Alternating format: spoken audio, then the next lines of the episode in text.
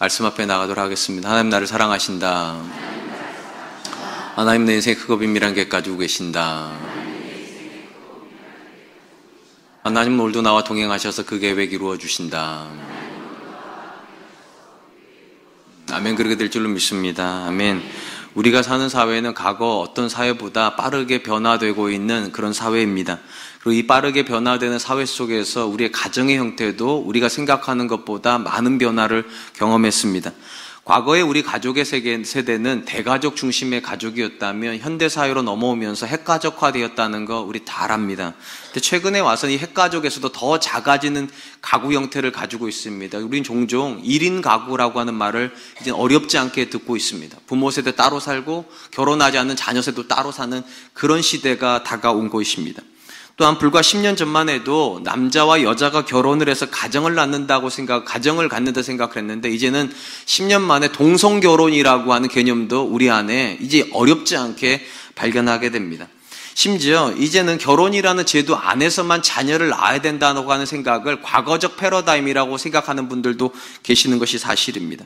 이런 생각들이 오늘날 우리 사회 속에서 우리 가정의 구조 를 위협하고 있는 생각들이라고 생각이 되고 가정이 위협을 당하면서 동시에 함께 어려움을 겪고 있는 기관이 하나가 있다면 아마도 교회가 그런 기관일까 기관이 아닐까 생각을 합니다.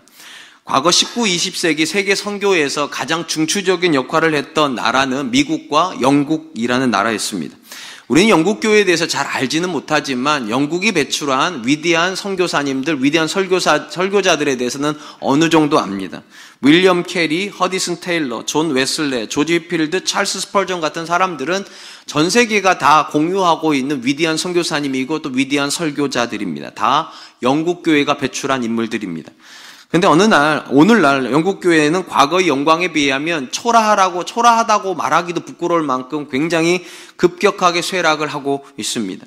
영국의 크리스천 리서치에 따르면 1990, 1990년대 후반에 들어서 영국 교회에서 매년마다 110개의 교회가 개척이 되고 매년 220개의 교회가 아, 문을 닫는다라고 그렇게 말을 합니다. 그러니까 한 개의 교회가 개척이 될 때 두 개의 교회가 문을 닫는 형국입니다. 영국교회 국교회로 알려져 있는 성공의 경우 500년 이상의 역사를 가진 교회가 5,500개 정도가 되는데 이 교회들의 평균 주일 출석률은 10명이라고 그렇게 보고가 되고 있습니다. 일반적으로 알려진 영국 사회에서 본인이 크리스찬이라 고백하는 사람은 전체 인구의 7% 정도가 된다고 합니다. 그런데 이마저도 몰몬교라든지 여호와 증인과 같이 기독교 이단들 숫자를 포함한 거니까 정말 우리가 생각하는 거듭난 성도라고 부를 수 있는 숫자는 3% 내외일 거라고 그렇게 추산이 됩니다. 여러분이 3%라는 숫자가 얼마나 중요한 숫자인가 하면 3% 이하로, 이하로 내려가면 미정, 미전도 정도로 구분이 됩니다. 그러니까 선교사가 들어가서 선교를 해야지만 신앙이 생기는 나라입니다. 불과 100년 전에만 해도 전 세계에다가 선교사를 파송을 하고 위대한 설교자를 배출했던 나라가 이제는 선교사를 받아야 되는 미전도 종족이 되고 있는 것입니다. 교회적인 사정만 이렇게 나쁜 것이 아니라 교회를 근간으로 하여서 어, 붙잡고 있는 교회 가장 근간이라고 말할 수 있는 가정과 관련된 지표도 굉장히 나쁩니다. 1980년대 예, 혼외자 비율, 그러니까 결혼 바깥에서 태어난 자녀들의 비율이 12%였는데요. 2007년에 44%로 늘어나게 되고 2012년을 기점으로 이미 50%가 넘었다라고도 그렇게 보고를 합니다. 그러니까 영국 가정에서 태어나는 자녀 중에 두 명 중에 한 명은 가정이 없이 태어나는 것입니다. 이렇듯 교회 근간이 흔들려 버리니까 교회가 어, 사회 안에서 성장한다는 것은 거의 불가능에 가깝지 싶습니다. 물론 영국만 이런 상황에 놓여 있는 것은 아닙니다. 미국 그 개신교도 역시 어려움을 막 당하기는 매 한 가지입니다. 이는 미국도 혼외자 비율이 점점 늘어나고 있기 때문입니다. 1980년대 18%였던 것이 2007년에 40%까지 육박을 합니다. 아마 지금은 50% 가까이 되었을 것입니다. 지표만 놓고 보면 영국 교회나 미국 교회가 놓여 있는 사회적 상황은 거의 차이가 없습니다. 둘 중에 한 명은 결혼 바깥에서 태어나는 형국이 똑같기 때문입니다. 그런데 우리는 영국 교회가 위기라는 소리는 자주 듣지만 미국 교회가 위기라는 이야기는 좀처럼 듣지 못합니다. 왜 그런가? 사회적인 지표는 똑같은데 그 지표를 지탱하고 있는 교회적 고백이 다르기 때문입니다. 미국 교회 안에서 가정을 지키려고 하는 거룩한 움직임들이 일어나고 있기 때문입니다. 가장 대표적인 것이 아버지 운동이라 알려져 있는 Promise Keepers 운동, 약속을 지키는 남자들의 모임이라는 것이 1990년에 생겼습니다. 1990년에 빌 매카트니라고 하는 미국 미식 축구 감독이 자기 두 명의 친한 친구, 신학교 교수와 함께 이 남자들의 성적, 성결 회복 운동을 시작을 했는데요. 이것이 굉장한 파급 효과가 있어서 1997년에 워싱턴 광장에만 140명이 모였고 그의 전국으로 900만 명이 모이는 대운동으로 확산이 되게 됩니다. 이 Promise Keepers의 가장 중요한 고백의 원리는 남자 한 사람 한 사람이 하나님과 영적인 관계를 맺고 그 영적인 관계를 기초로 하여 성적인 순결을 지키고 가정에 대한 책임을 다하며 목회자들과 좋은 관계를 맺고 교회 사역에 일조를 하자는 것입니다.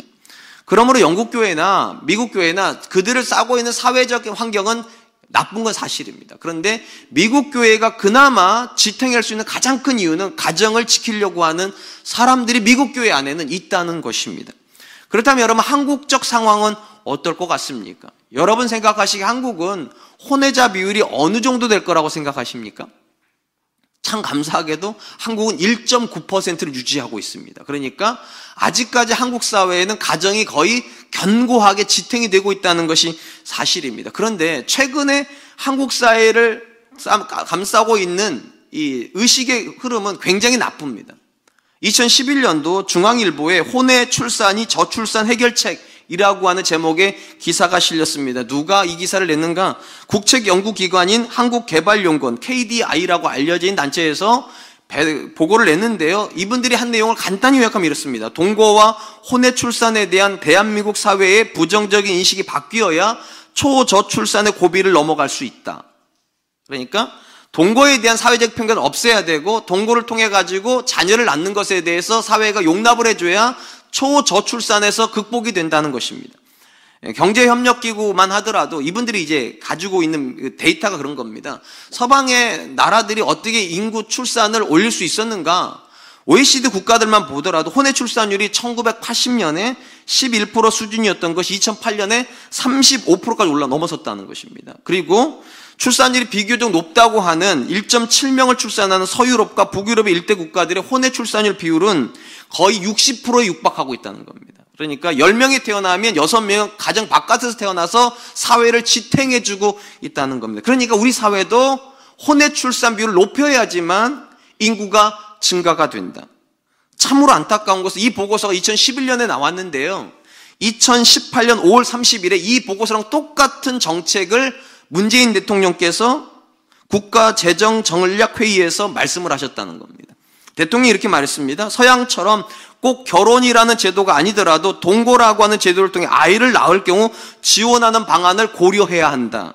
그리고 이것을 바로 받아가지고 대통령 직속 저출산 고령사회위원회에서 이렇게 또 이야기를 했습니다. 젊은이들이 동거해 아이를 낳는 것을 자연스럽게 받아주는 변화가 필요한 시점에 와 있으며 동거에 따른 출산비를 높, 낮게 하는 어떤 원인적 차별도 없애야 된다. 안 놀라실 줄 알았어요. 저는 이 말이 참 가슴이 아픕니다. 동거를 통해서 아이를 낳는 것을 자연스럽게 받아주는 변화가 필요하다. 이게 우리 사회가 지향하는 저출산을 극복하는 방법이랍니다. 청년 세대들에게 기회를 주고 사회적인 배려를 해주는 게 문제가 아니고 동거를 죄송해요 이렇게 말해서 자연스럽게 받아주어야 자녀가 많이 태어난다. 분명한 것은 유럽 사회에서 자녀들이 많이 태어나는 이유 중에 하나가 혼전 순결이 없어지고 동거 문화가 보편화되었기 때문에 인구가 증가한 것이 맞을 겁니다. 그런데 인구가 증가하면 사회가 건강합니까? 인구가 증가하는 것이 진짜 목적이 된다면 그래도 될지 모르겠어요. 그런데 사회가 진짜 건강한 것은 건강한 가정으로부터 출발이 돼야 되겠죠. 근데 그들이 말하는 그런 정책을 그대로 써버리면 사회의 근간이 되는 가정은 다 무너질 것입니다. 그리고 사회 근간이 되는 가정이 무너지면 가장 치명적으로 크게 어려움을 겪는 기관은 딱 하나밖에 없습니다. 교회요. 왜냐하면 교회는 하나님께서 만드신 두 개의 기관 중에 하나입니다. 하나는 가정이고 또 하나가 교회입니다. 그리고 이 두 기관은 서로 굉장히 밀접하게 연관이 되어 있습니다. 그래서 흔히 우리는 가정을 축소된 교회라고 부르고 교회를 확장된 가정이라고 부르죠. 그러니까 두 가지는 굉장히 맞물려 있습니다. 건강한 가정이 건강한 교회를 만들고 건강한 교회가 건강한 가정을 만듭니다. 이게 바뀌면 마찬가지돼요. 가정이 망가지면 교회도 망가지고 교회가 망가지면 가정도 망가집니다. 그렇다면 정말로 하나님께서는 가정과 교회가 같이 묶여져 있는 구조로 만들어 놓으셨을까? 그럼 어떻게 할수 있을까? 여러분 하나님께서 만약에 건강한 가정을 원하지 않으셨다면 아브라함으로부터 이스라엘 역사를 시작할 이유가 없습니다. 우리가 잘 아는 것처럼 아브라함부터 시작을 해가지고 교회 역사로 확장이 되거든요. 근데 아브라함을 부르실 때 이미 이 땅에는 수많은 민족들이 있었습니다. 그러니까 하나님께서 만약에 건강한 가정을 원하지 않으셨다면 어떤 민족이든 하나 선택하셔가지고 하나의 민족 삼으면 돼요. 근데 하나님 그렇게 안 하셨습니다.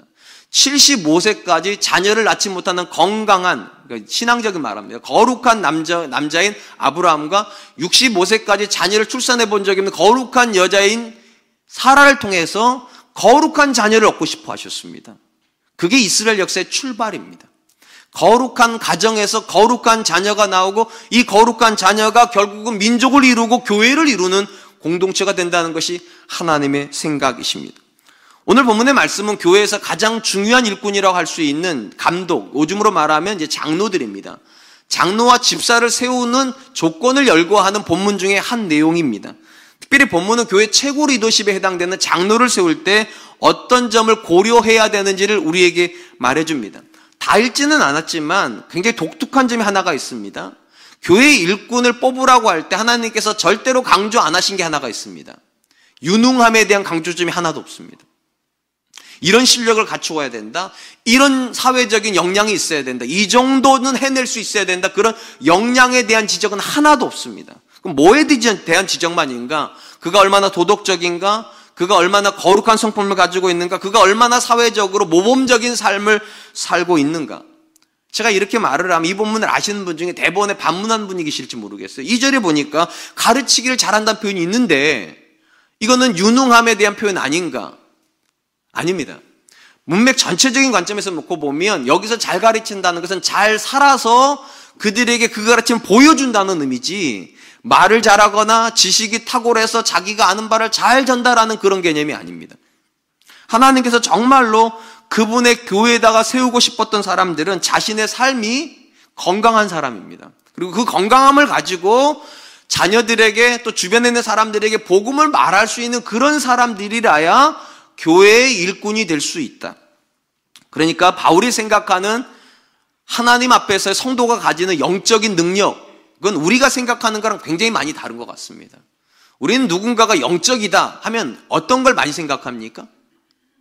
기도를 엄청 잘한다든지, 심지어 어떤 분은 자기가 투시 은사가 있다고 하는 분이 있어요. 마음이 보인다고. 저는 그런 거 별로 믿지 않습니다. 근데 어떻게 그렇게 말하는 분도 계시고, 어, 또는 성경이 완전히 해박을 해가지고 뭐 몇 독을 했다든지 뭐 이런 얘기를 한다든지 아니면 굉장히 많은 시간을 교회에서 보내면 우리는 우리는 그 사람을 어, 건강하고 또 거룩한 사람이라 그렇게 생각하는 경향이 있습니다. 영적인 사람이라. 그런데 우리가 잘 아는 것처럼 교회가 영적인 공동체라면 당연히 하나님께서 영적인 사람을 교회 리더십으로 세우시겠죠. 근데 오늘 본문이 영적인 사람을 세우는 기준인데 놀랍게도 거기 어디에도 몇 시간 기도해야 된다는 내용이 없어요. 거기 어디에도 성경책은 어느 정도 알아야 된다는 내용이 없어요. 거기 어디에도 은사는 이 정도는 있어야 된다. 그런 기록이 없어요. 오직 뭐에 대한 기록만 있는가? 삶에 대한 기록만 있습니다. 그가 어떤 삶을 살고 있는가? 그가 주변 사람들에게 어떤 인품을 가지고 있는 사람으로 비춰지고 있는가? 그의 삶이 누군가에게 말씀을 가르칠 만한가? 그러니까 바울이 생각하고는 영적이라고 하는 개념은 삶적입니다. 관계적입니다.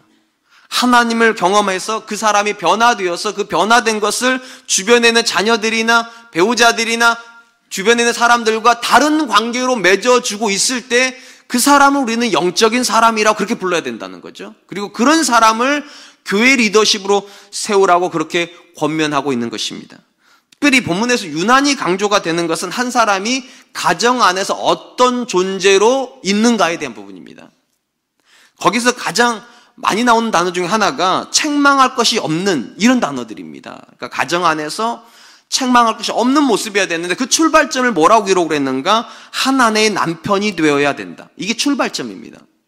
그러니까 영적인 사람의 출발점이 뭔가 한 아내의 남편이 되어야 된다. 2절 말씀입니다. 그러므로 감독은 책망할 것이 없으며 한 아내의 남편이 되며 절제하며 신중하며 단정하며 나그네를 대접하며 가르치기를 잘하며 하나의 남, 한 아내의 남편이 된다는 것은 그가 한 배우자에게 충실한 사람이어야 된다. 이런 개념일 것입니다. 제가 사랑과 은혜교회 담임 목사가 되고 나서 우리 성도님들에게 이런저런 이야기를 했을 때 가장 많이 오해를 받은 것 중에 하나가 저의 사명 선언 때문일 겁니다. 그러니까 제가 와가지고 이런 선언을 했거든요. 저의 1사명은 한 아내의 남편 되는 거, 제 2사명은 두 아이의 아빠 되는 거, 제 3사명은 한 어머니 아들 되는 거, 제 4명은, 제 4사명은 좋은 담임 목사 되는 거. 이렇게 말했더니 어떤 분이 저한테 대뜸 이러더라고요. 담임 목사 되는 게 그렇게 하찮은 거냐고. 사순위로 밀릴 만큼 그렇게 하찮은 거냐고. 오해하지 마시고 한 번만 들어보세요. 제가 그렇게 말했던 건 오늘 본문의 말씀에 기초해서 말씀드리는 겁니다. 제가 만약에요, 한 아내의 남편이라는 사실을 부정하고 두 아이의 아빠라는 사실을 포기하고 한 어머니의 아들이라는 걸 망각하면 그래서 제 마음대로 살면 여러분들이 저를 목사답다고 하시겠습니까? 절대로 아닐 겁니다. 여러분이 생각하시는 목사다운 사람은 어떤 사람입니까? 당연히 주어진 아내를 하나님께 내게 주신 거니까요. 사랑해주고 두 아이를 믿으면서 잘 양육해주며 저를 이 땅에 오게 해주신 어머니를 공경하는 거 그게 가장 목사다운 거 아닐까요? 그러니까 저는 가장 목사다운 삶을 살고 싶기 때문에 앞에 세 가지가 먼저 오는 겁니다. 좋은 남편 돼야죠. 좋은 아버지도 돼야죠. 좋은 아들도 돼야죠. 그래야지만 제가 좋은 목사를 할 수 있는 것이죠. 가장 근본적인 관점에서 놓고 보면 제가 어느 시점이 되면 이 사람과 어느 게 담임 목사직을 내려놓아야 될지도 모릅니다. 그러면 그때쯤 되면 여러분 엄청나게 많은 사람들이 우리 교회에다가 이력서를 낼 겁니다. 좋은 교회라고 소문이 날 거니까. 그러니까 제가 없어도 제 자리를 차지할 수 있는 사람은 엄청나게 많습니다. 그런데 제가 없으면 망하는 사람들은 제 아내입니다. 제가 없으면 안 되는 사람은 우리 두 아들입니다. 제가 없으면 슬퍼지는 사람은 우리 어머니입니다. 그게 사명인 거예요. 내가 없으면 안 되는 거.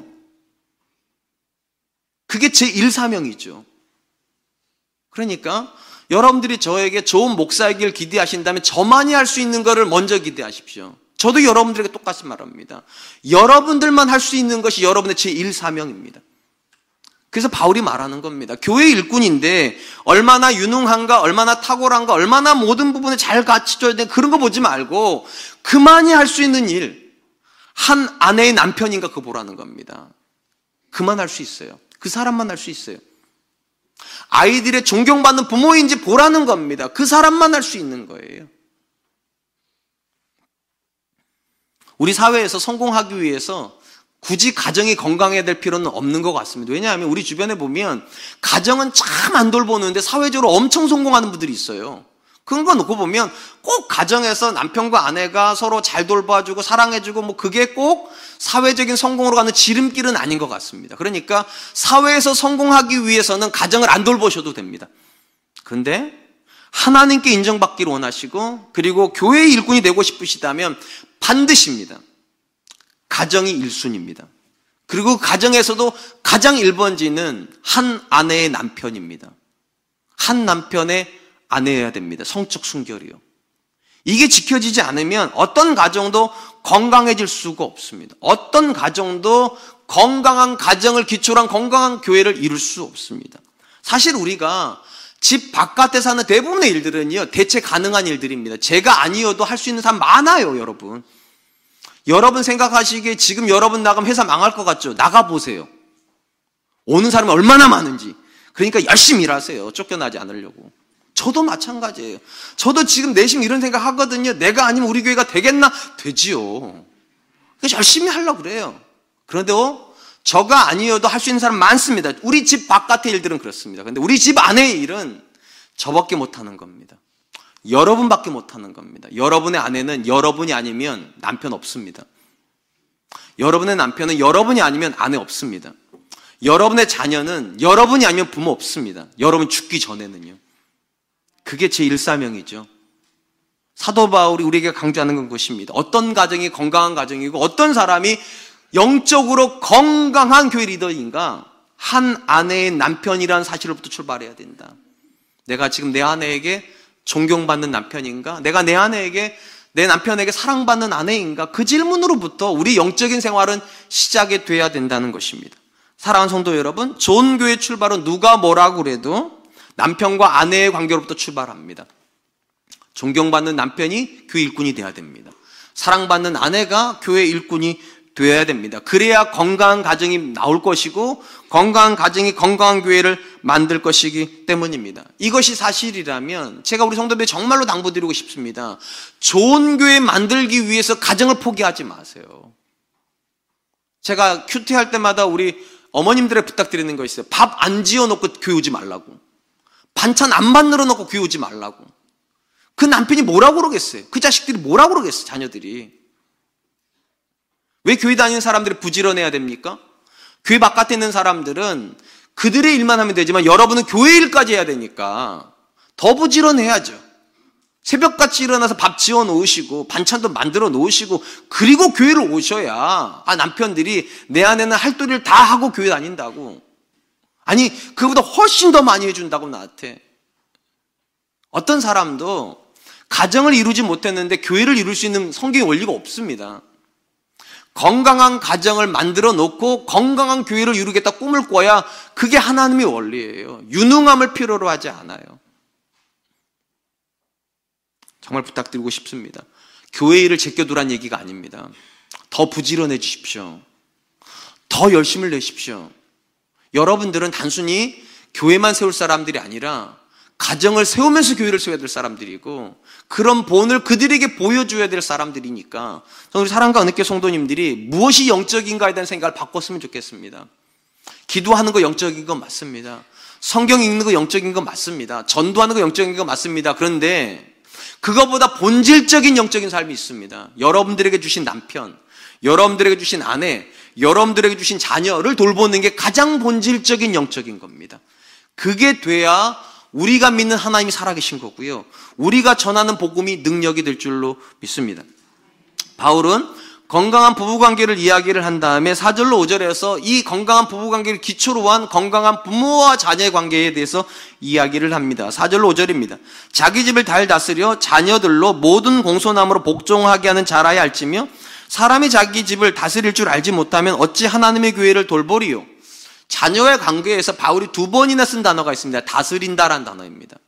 우리가 이 다스린다는 단어를 이해를 할 때 보통 어떻게 이해하는가? 지배한다, 뭐 복종시킨다, 강압적으로 누른다 이런 식으로 이해를 하는 법, 이해를 많이 하는데 이 본문에 나오는 다스린다는 단어는 그런 뜻이 아닙니다. 헬라어로 프로스 타메논이라는 단어에서 나온 단어인데요. 이 프로스타메논이라는 단어는 어떤 뜻을 가지고 있는 앞에 서 있다는 뜻입니다. 앞에서 보여준다는 거예요. 삶으로 그들에게 보여준다는 겁니다. 부모는 어떤 사람인가? 앞에 서 있는 사람이어야 된다고. 좋은 말을 하는 사람이 좋은 사람은 아니죠. 하나님 관점에서는요. 좋은 삶을 보여주는 사람. 그게 자녀를 다스리는 거라는 겁니다. 자녀 앞에서 자녀에게 아빠가 오른쪽으로 가니까 너도 오른쪽으로 와라. 엄마가 왼쪽으로 가니까 너도 왼쪽으로 가자. 우리가 앞쪽으로 갈 거니까 우리가 같이 한번 앞쪽으로 가자. 이렇게 말해야 되지. 아빠는 왼쪽으로 갈 테니까 너는 오른쪽으로 가라. 그런 건 없다는 겁니다. 아빠는 지금까지 이렇게밖에 못 살았지만 너는 그렇게 살지 마. 여러분, 그게 가장 잘못된 교육입니다. 가장 좋은 교육은 아빠가 이렇게 살았더니 이렇게 사는 게 맞더라. 엄마가 이렇게 살았더니 이렇게 사는 게 옳더라. 이렇게 말해야 된다는 겁니다. 그렇게 자녀를 키우면 그 자녀들이 부모에게 복종하는 게 어렵지 않게 된다는 겁니다. 우리가 성경을 공부하다 보면 성경 안에서 굉장히 놀라운 사실들을 종종 발견하게 됩니다. 그 중에 하나가 부모와 자녀가 굉장히 닮아 있다는 사실입니다.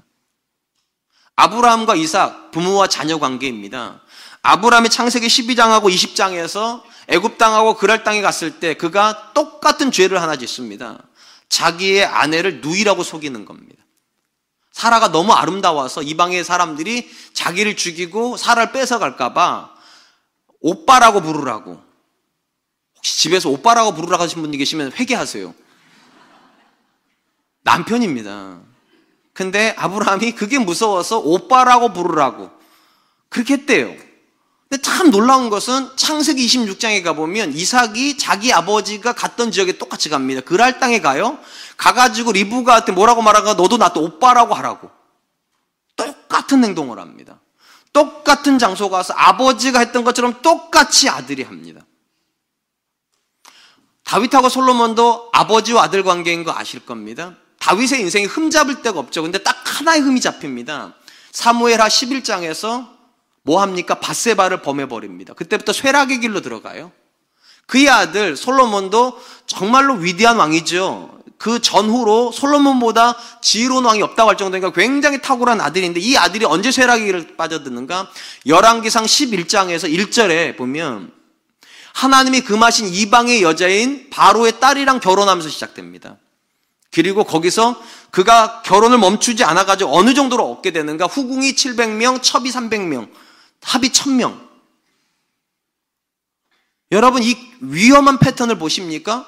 다윗이 열왕기하 11장에서 무너졌나 사무엘하 11장에서 무너졌는데 솔로몬은 열왕기상 11장에 무슨 무너지고 다윗은 여자 한 명 때문에 무너졌는데 솔로몬은 여자들 때문에 무너졌습니다. 기가 막히게 가르쳐 주지도 않았는데 그렇게 살으라고 말한 적도 없을 텐데 자녀들이 그 삶을 똑같이 삽니다. 왜 그럴까요? 우리 자녀들은 부모의 말을 듣고 크는 게 아니라 부모의 그림자를 보면서 크니까요. 오른쪽으로 가면 오른쪽으로 갑니다. 가르쳐 주지도 않아도 유전자 속에 들어가 있어요. 제가 우리 아들들 보면서 얼마나 깜짝 놀란 줄 아세요? 잠자는 모습을 보면 저 판박이에요, 그냥. 제가 그렇게 가르쳤겠습니까? 저는 엎드려 자는데 엎드려 자는 게 건강에 안 좋다고 알기 때문에 저는 우리 아들들은 저처럼 안 잤으면 좋겠어요. 근데 저처럼 잡니다. 제 아들이니까. 성경 우리에게 주는 도전이 그겁니다. 부모처럼 밖에 못 큰다는 겁니다. 그게 참 무섭다는 거예요. 그러니까 오늘 보면서 바울이 강조하는 게 뭔가 자녀 뒤쪽에서 자녀한테 어디로 가라고 말하지 말고 자녀 앞으로 가라고. 앞에 서 있으라고. 그게 자녀를 바른 길로 인도하는 거고 그게 자녀를 양육하는 거고 그게 자녀를 다스리는 거라고. 제가 이 설교를 준비할 때요. 제가 어릴 때 읽었던 시가 하나가 떠올랐습니다. 제가 그래 이래봬도 중고등학교 때는 꿈이 시인이었거든요. 근데 이게 제목이 기억이 안 나는데 어떤 글, 글귀가 기억이 나서 요즘 인터넷이 잘 발달될 때 있잖아요. 그래서 쳐봤더니 있더라고요. 작자 미상의 시인데 우리나라 시는 아닙니다. 굉장히 긴 시인데 한번 들어보세요. 지난날 우리에게 아이가 탄생했어요. 평범한 출생이었죠. 이일 저 일로 바빴고 치러야 될 고지서도 많았기에 내 아이는 내가 없는 사이에 걸음마를 배웠고 나도 모르는 사이에 말을 배워 나는 아버지 같이 되겠어요, 아버지. 꼭 아버지를 닮을 거예요. 언제 오세요, 아버지? 글쎄다, 다시 만나 보게 될 때는 즐거운 시간을 갖게 되겠지. 내 아들이 지난달 10살이 되었군요. 공 사주셔서 참 고마워요. 아버지 늘 함께 놀아요. 공 던져주시기를 좀 가르쳐 주세요. 오늘은 안 되겠구나. 할 일이 많다. 아들은 괜찮아요 하며 밝은 웃음을 머금고, 머금은 채 나갔다. 나는 아버지같이 될 거예요. 아시죠? 나는 아버지까지 될 거예요. 언제 오세요, 아버지? 글쎄다. 하지만 그때는 즐거운 시간을 갖자꾸나. 내 아들이 며칠 전에 대학에서 돌아왔군요. 사내답게 컸게 나는 말했지요. 내 아들아, 내가 정말 자랑스럽구나. 잠시 함께 앉아 있으려무나. 아들은 고개를 저으며 미소로 말하기를 차 열쇠 좀 빌려주실 수 있으세요? 이따 봬요. 언제 돌아오니 아들아? 글쎄요. 하지만 그때 함께 좋은 시간을 갖도록 하죠. 나는 은퇴를 한 지 오래고 아들은 이사를 나갔죠. 지난날 아들에게 전화를 해서 괜찮다면 한번 볼 수 있겠니? 그러고 싶어요, 아버지. 시간만 낼 수 있다면. 새 지장 때문에 바쁘고 애들은 감기에 걸렸어요. 얘기하게 되어서 반가웠어요, 아버지. 전화를 끊고 나서 선뜻 깨닫게 된 것은 내 아들이 나랑 똑같이 컸다는 거, 내 아들이 꼭 나와 갔다는 거, 언제 집에 오니 아들아? 글쎄요. 하지만 그때는 즐거운 시간을 갖도록 하죠, 아버지. 참 가슴이 아픈 시예요. 사랑하는 성도 여러분, 우리가 언젠가 이 시인이 고백하고 있는 그 지점에 앞에 설 겁니다. 꼭 나를 닮은 아들이구나. 꼭 나처럼 큰 딸이구나. 우리가 종종 자녀들한테 그런 말 하지 않습니까? 꼭 너 같은 애를 낳으라고. 그래야지 네가 내 마음을 이해할 거라고. 근데 그렇게 말할 필요가 없어요. 이 시인이 뭐라고 말하는지 아십니까? 언젠가 우리는 불현듯 깨닫게 될 거라고. 내 자식이 꼭 나를 닮았다는 것을, 꼭 나처럼 컸다는 것을, 아버지처럼 되고 싶어요. 말하지 않아도, 엄마처럼 되고 싶어요. 말하지 않아도, 그냥 부모가 앞에 있기 때문에 그 부모를 닮는다는 것입니다. 그때 여러분의 자녀의 모습을 보면서 기쁘시길 원하십니까? 그럼 지금 여러분의 삶을 만지십시오. 왜냐? 여러분의 자녀의 미래가 지금 여러분의 모습입니다. 그 자녀의 미래는 어디서 바뀌어지는가? 미래에서 바뀌어지는 게 아니라 원본이 우리잖아요. 원본이요. 현재 내 모습이 달라지면 그 자녀의 미래의 모습이 달라진다는 게 성경의 이야기고 인생의 선배들이 똑같이 얘기를 한다니까요. 결국은 우리처럼밖에 못 큰다고. 자녀한테 뒤에 서가지고 너는 오른쪽으로 갔으면 좋겠다. 아빠는 비록 왼쪽에 있지만 엄마는 비록 오른쪽에 살고 있지만 너는 왼쪽에서 행복했으면 좋겠다. 그렇게 아무리 말해봐야 그 자녀는 우리가 가는 오른쪽으로 갈 거고요. 우리가 가는 왼쪽으로 갈 겁니다. 자녀가 오른쪽으로 가기를 원하시면 여러분이 먼저 오른쪽으로 가십시오.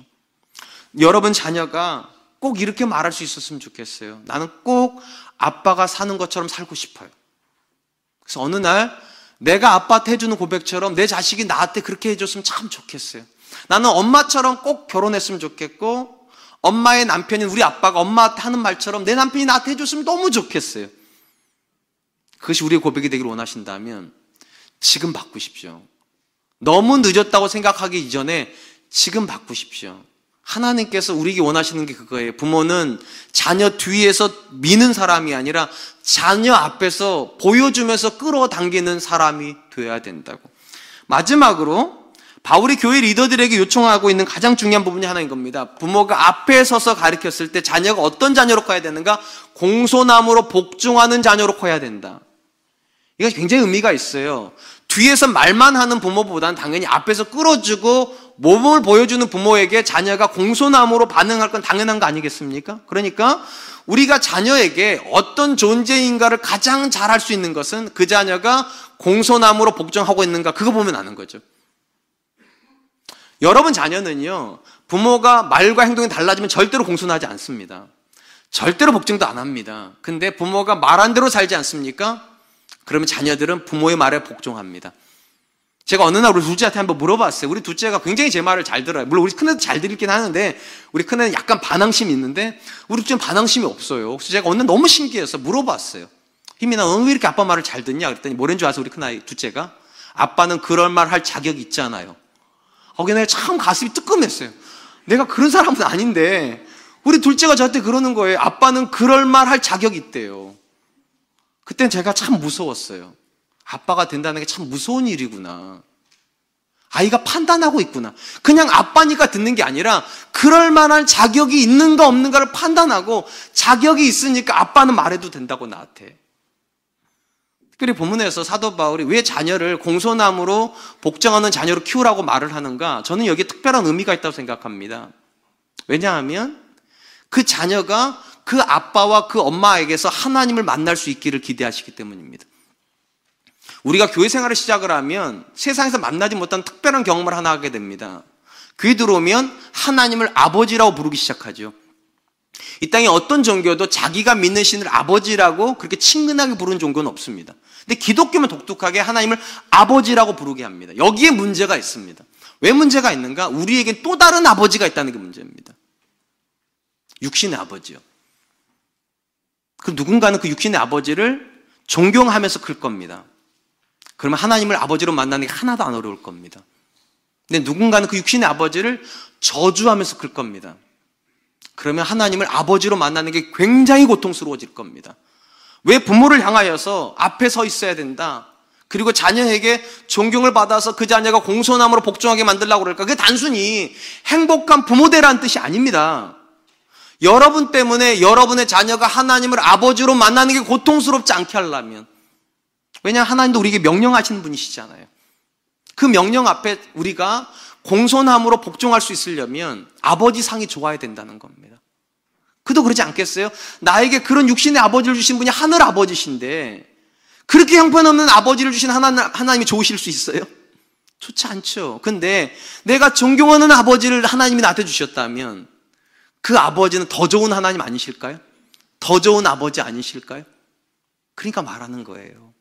자녀들이 공손함으로 복종할 수 있는 그런 자녀로 키우려면 우리가 어떤 부모가 되어야 되겠냐는 겁니다. 우리가 어떤 가정을 만들어야 되겠냐는 거죠. 우리가 구약성경에서 발견하게 되는 가정교육의 중요성이 뭔지 아십니까? 구약성경이 말하는 가정교육은 아버지가 시키는 교육이고요. 이 교육의 핵심은 신앙교육입니다. 아버지가 자녀에게 신앙의 교육을 시킵니다. 이게 유대인 교육법입니다. 그리고 이 교육을 받은 자녀들이 만난 하나님은 어떤 하나님인가? 아버지 하나님입니다. 그래서 이삭은 하나님을 어떻게 고백합니까? 아브라함의 하나님, 아버지 하나님이고요. 야곱은 어떤 하나님을 만납니까? 이삭의 하나님을 만 아버지 하나님입니다. 요셉은 어떤 하나님을 만납니까? 야곱의 하나님, 아버지 하나님을 만납니다. 아버지를 통해서 아버지를 만나는 겁니다. 그러니까 하나님 말씀하시는 거예요. 이 눈에 보이는 아버지가 우리가 생각하는 것보다 훨씬 심각한 문제를 일으킬 수 있다는 거예요. 내 눈에 보이는 아버지 때문에 내 눈에 안 보이는 영적인 아버지가 싫어질 수도 있고요. 내 눈에 보이는 아버지 때문에 내 눈에 안 보이는 영적인 아버지가 너무 좋을 수도 있다는 거예요. 그 아버지는 너무 좋으신 분이라. 내게 이런 좋은 아버지를 주셨으니까, 내게 이런 좋은 어머니를 주셨으니까, 하나님은 정말로 좋으신 분이시라고. 사랑 성도 여러분, 스스로에 가면 솔직히 한번 물어보시기 바랍니다. 우리 자녀들은 부모를 얼마나 존경합니까? 여러분의 자녀는 여러분을 얼마나 존경한다고 느끼십니까? 존경하는지 안, 안 하는지를 알 수 있는 방법이 있다니 오늘 보면 공손함으로 복종하고 있으면 존경한 겁니다. 어떤 사람도 존경하지 않는데 공손하게 말을 안 합니다. 어떤 자녀도 존경하지 않는데 복종하는 자녀는 없습니다. 근데 여러분의 자녀가 여러분을 향하여서 엄마는 그런 말할 자격이 있어요. 아빠는 나한테 그렇게 말하실 자격이 있어요 하면 정말로 잘 사신 거. 아니, 그때 제가 잘 살았다는 얘기가 아니에요. 우리 둘째가 저를 잘 모르는 것 같아요. 좀 미안하긴 한데. 그래도 여러분 생각해야 돼요. 하나님께서 우리를 부모로 삼으셨을 때 기대하신 것은 좋은 부모가 되달라는 거예요. 그래야지만 우리 자녀들이 하나님을 좋은 부모로 만날 수 있으니까 어떤 교회가 건강한 교회가 되는가? 사람이 많이 모이는 교회가 아닙니다. 존경하는 부모들이 많이 다니는 교회예요. 그 사람들이 가정을 만들어 줄 거고 그 가정에서 자란 자녀들이 그런 부모님을 만나고서 하나님을 부정할 수가 없을 테니까. 우리 사랑과 은혜 교회가 그런 부모님들이 다니는 교회가 되기를 축원드립니다. 이제 말씀을 맺으려고 합니다. 사랑과 은혜 교회는 건강한 교회가 모토입니다. 그러면 어떤 교회가 건강한 교회입니까? 건강한 가정이 있는 교회예요. 그리고 이 건강한 가정의 출발점은 한 아내의 남편이란 고백으로부터 시작됩니다. 다른 사람들이 내 일은 다 해줄 수 있습니다. 그런데 내 아내의 남편은 나밖에 못하고 내 남편의 아내는 나밖에 못한 이 인식을 가져야지만 가정이 건강해지고 그런 사람들이 건강한 교회를 만듭니다. 그리고 어떤 부모가 돼야 됩니까? 뒤에서 자녀한테 이래라 저래라 말하는 존재가 아니라 앞에서 끌어주는 존재예요. 아빠처럼 살자, 엄마처럼 살자. 그리고 그런 모습을 보고 자녀들이 어떻게 커야 됩니까? 공손함으로 복종하는 자녀로. 그래야 하나님을 만날 때 내 하나님은 참 좋으신 분이야. 하나님이 내 아버지라는 게 얼마나 감사한 일인지 이런 가정 한번 꿈꿔보지 않으시겠습니까? 그리고 이런 가정은 그냥 주어지지 않습니다. 오직 은혜로만 주어집니다. 그러니까 기도하셔야 돼요. 하나님, 내 남편과 내 아내가 좋은 신앙의 본을 가지고 연합하게 해주시고, 우리 부부가 좋은 자녀들을 양육하기 위해서 날마다 기도하게 해주시고, 그 자녀들이 세상의 세파 흔들리지 않고, 우리가 믿는 하나님을 만날 수 있도록 나를 써주십시오. 내 남편을 써주십시오. 기도하셔야죠. 우리 사랑과 은혜 교회가 기도하면서 가정이 세워지고, 가정이 세워지면서 교회가 세워진 은혜가 있기를 주님의 이름으로 축원드리겠습니다. 이 시간 우리 함께 찬양할 텐데요. 우리에게 소원이 하나 있네. 우리 하나님께 찬양하도록 하겠습니다.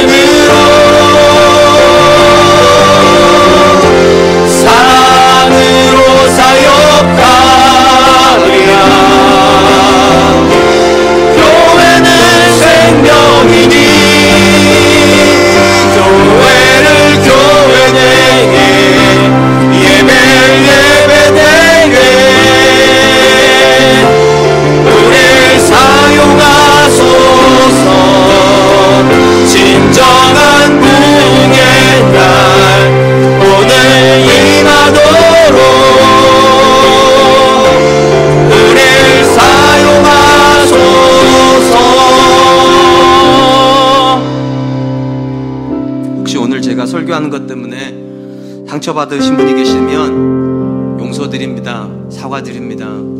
여러분이 원하지 않았음에도 불구하고 가정에 계신 분들이 계시, 가정이 깨진 분들이 계실 겁니다. 제가 그걸 정죄한 게 아닙니다. 가정이 깨졌던 두 사람이 키우던 그거 별로 중요하지 않습니다. 우리 자녀가 어떤 부모 밑에서 크고 있느냐가 중요할 뿐입니다. 여러분이 혼자 자녀를 키우신다면 두 사랑이 두 개의 사랑이 흘러갈 수 있게 위해서 기도하십시오. 두 사람이 같이 키우고 있다면 하나님 우리 부부가 한 목소리로 자녀를 키울 수 있게 해달라고. 부부가 먼저 사랑하는 모습을 보여주고 자녀에게 인생의 본을 보여주고 그 자녀가 공손함으로 그 부모의 길을 같이 갈 수 있는 그런 가정이 건강한 교회 되게 해주시고 우리 사랑과 은혜 교회가 그런 건강한 가정 기초로 하여 건강한 교회를 이루는 교회 되게 해달라 우리 이 시간 한 번만 같이 기도하도록 하겠습니다